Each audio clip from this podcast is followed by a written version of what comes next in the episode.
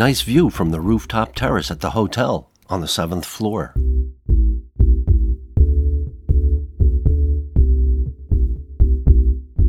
On one side, you can see the river, the park, the stadium, the hills, and the woods in the distance.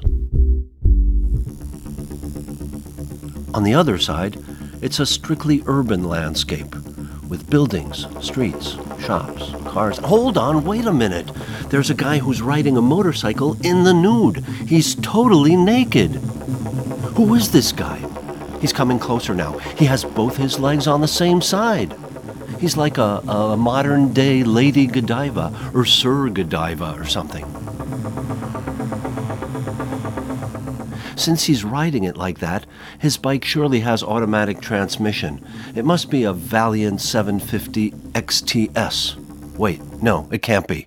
It only has one disc brake in the front. It's probably one of those Poliska 500s, the ones manufactured in Romania in the mid 90s.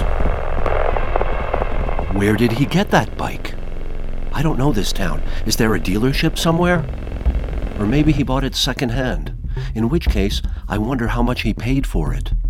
It depends on the mileage, of course, and whether the valve stems were in good condition, not to mention the carburetor. And wait, there's another bike coming from another street.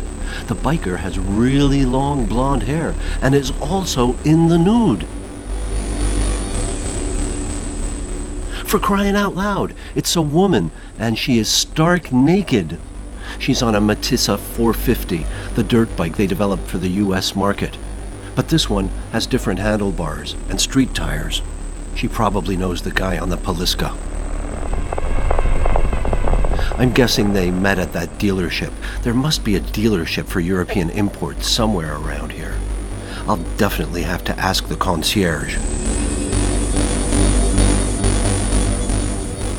Wait a second. Now there's a third motorcycle with a naked biker and.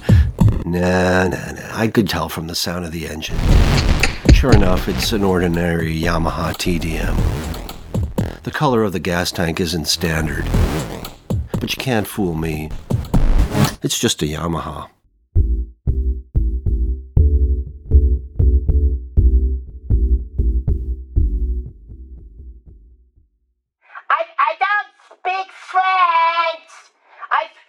and speak a little conversational Swedish.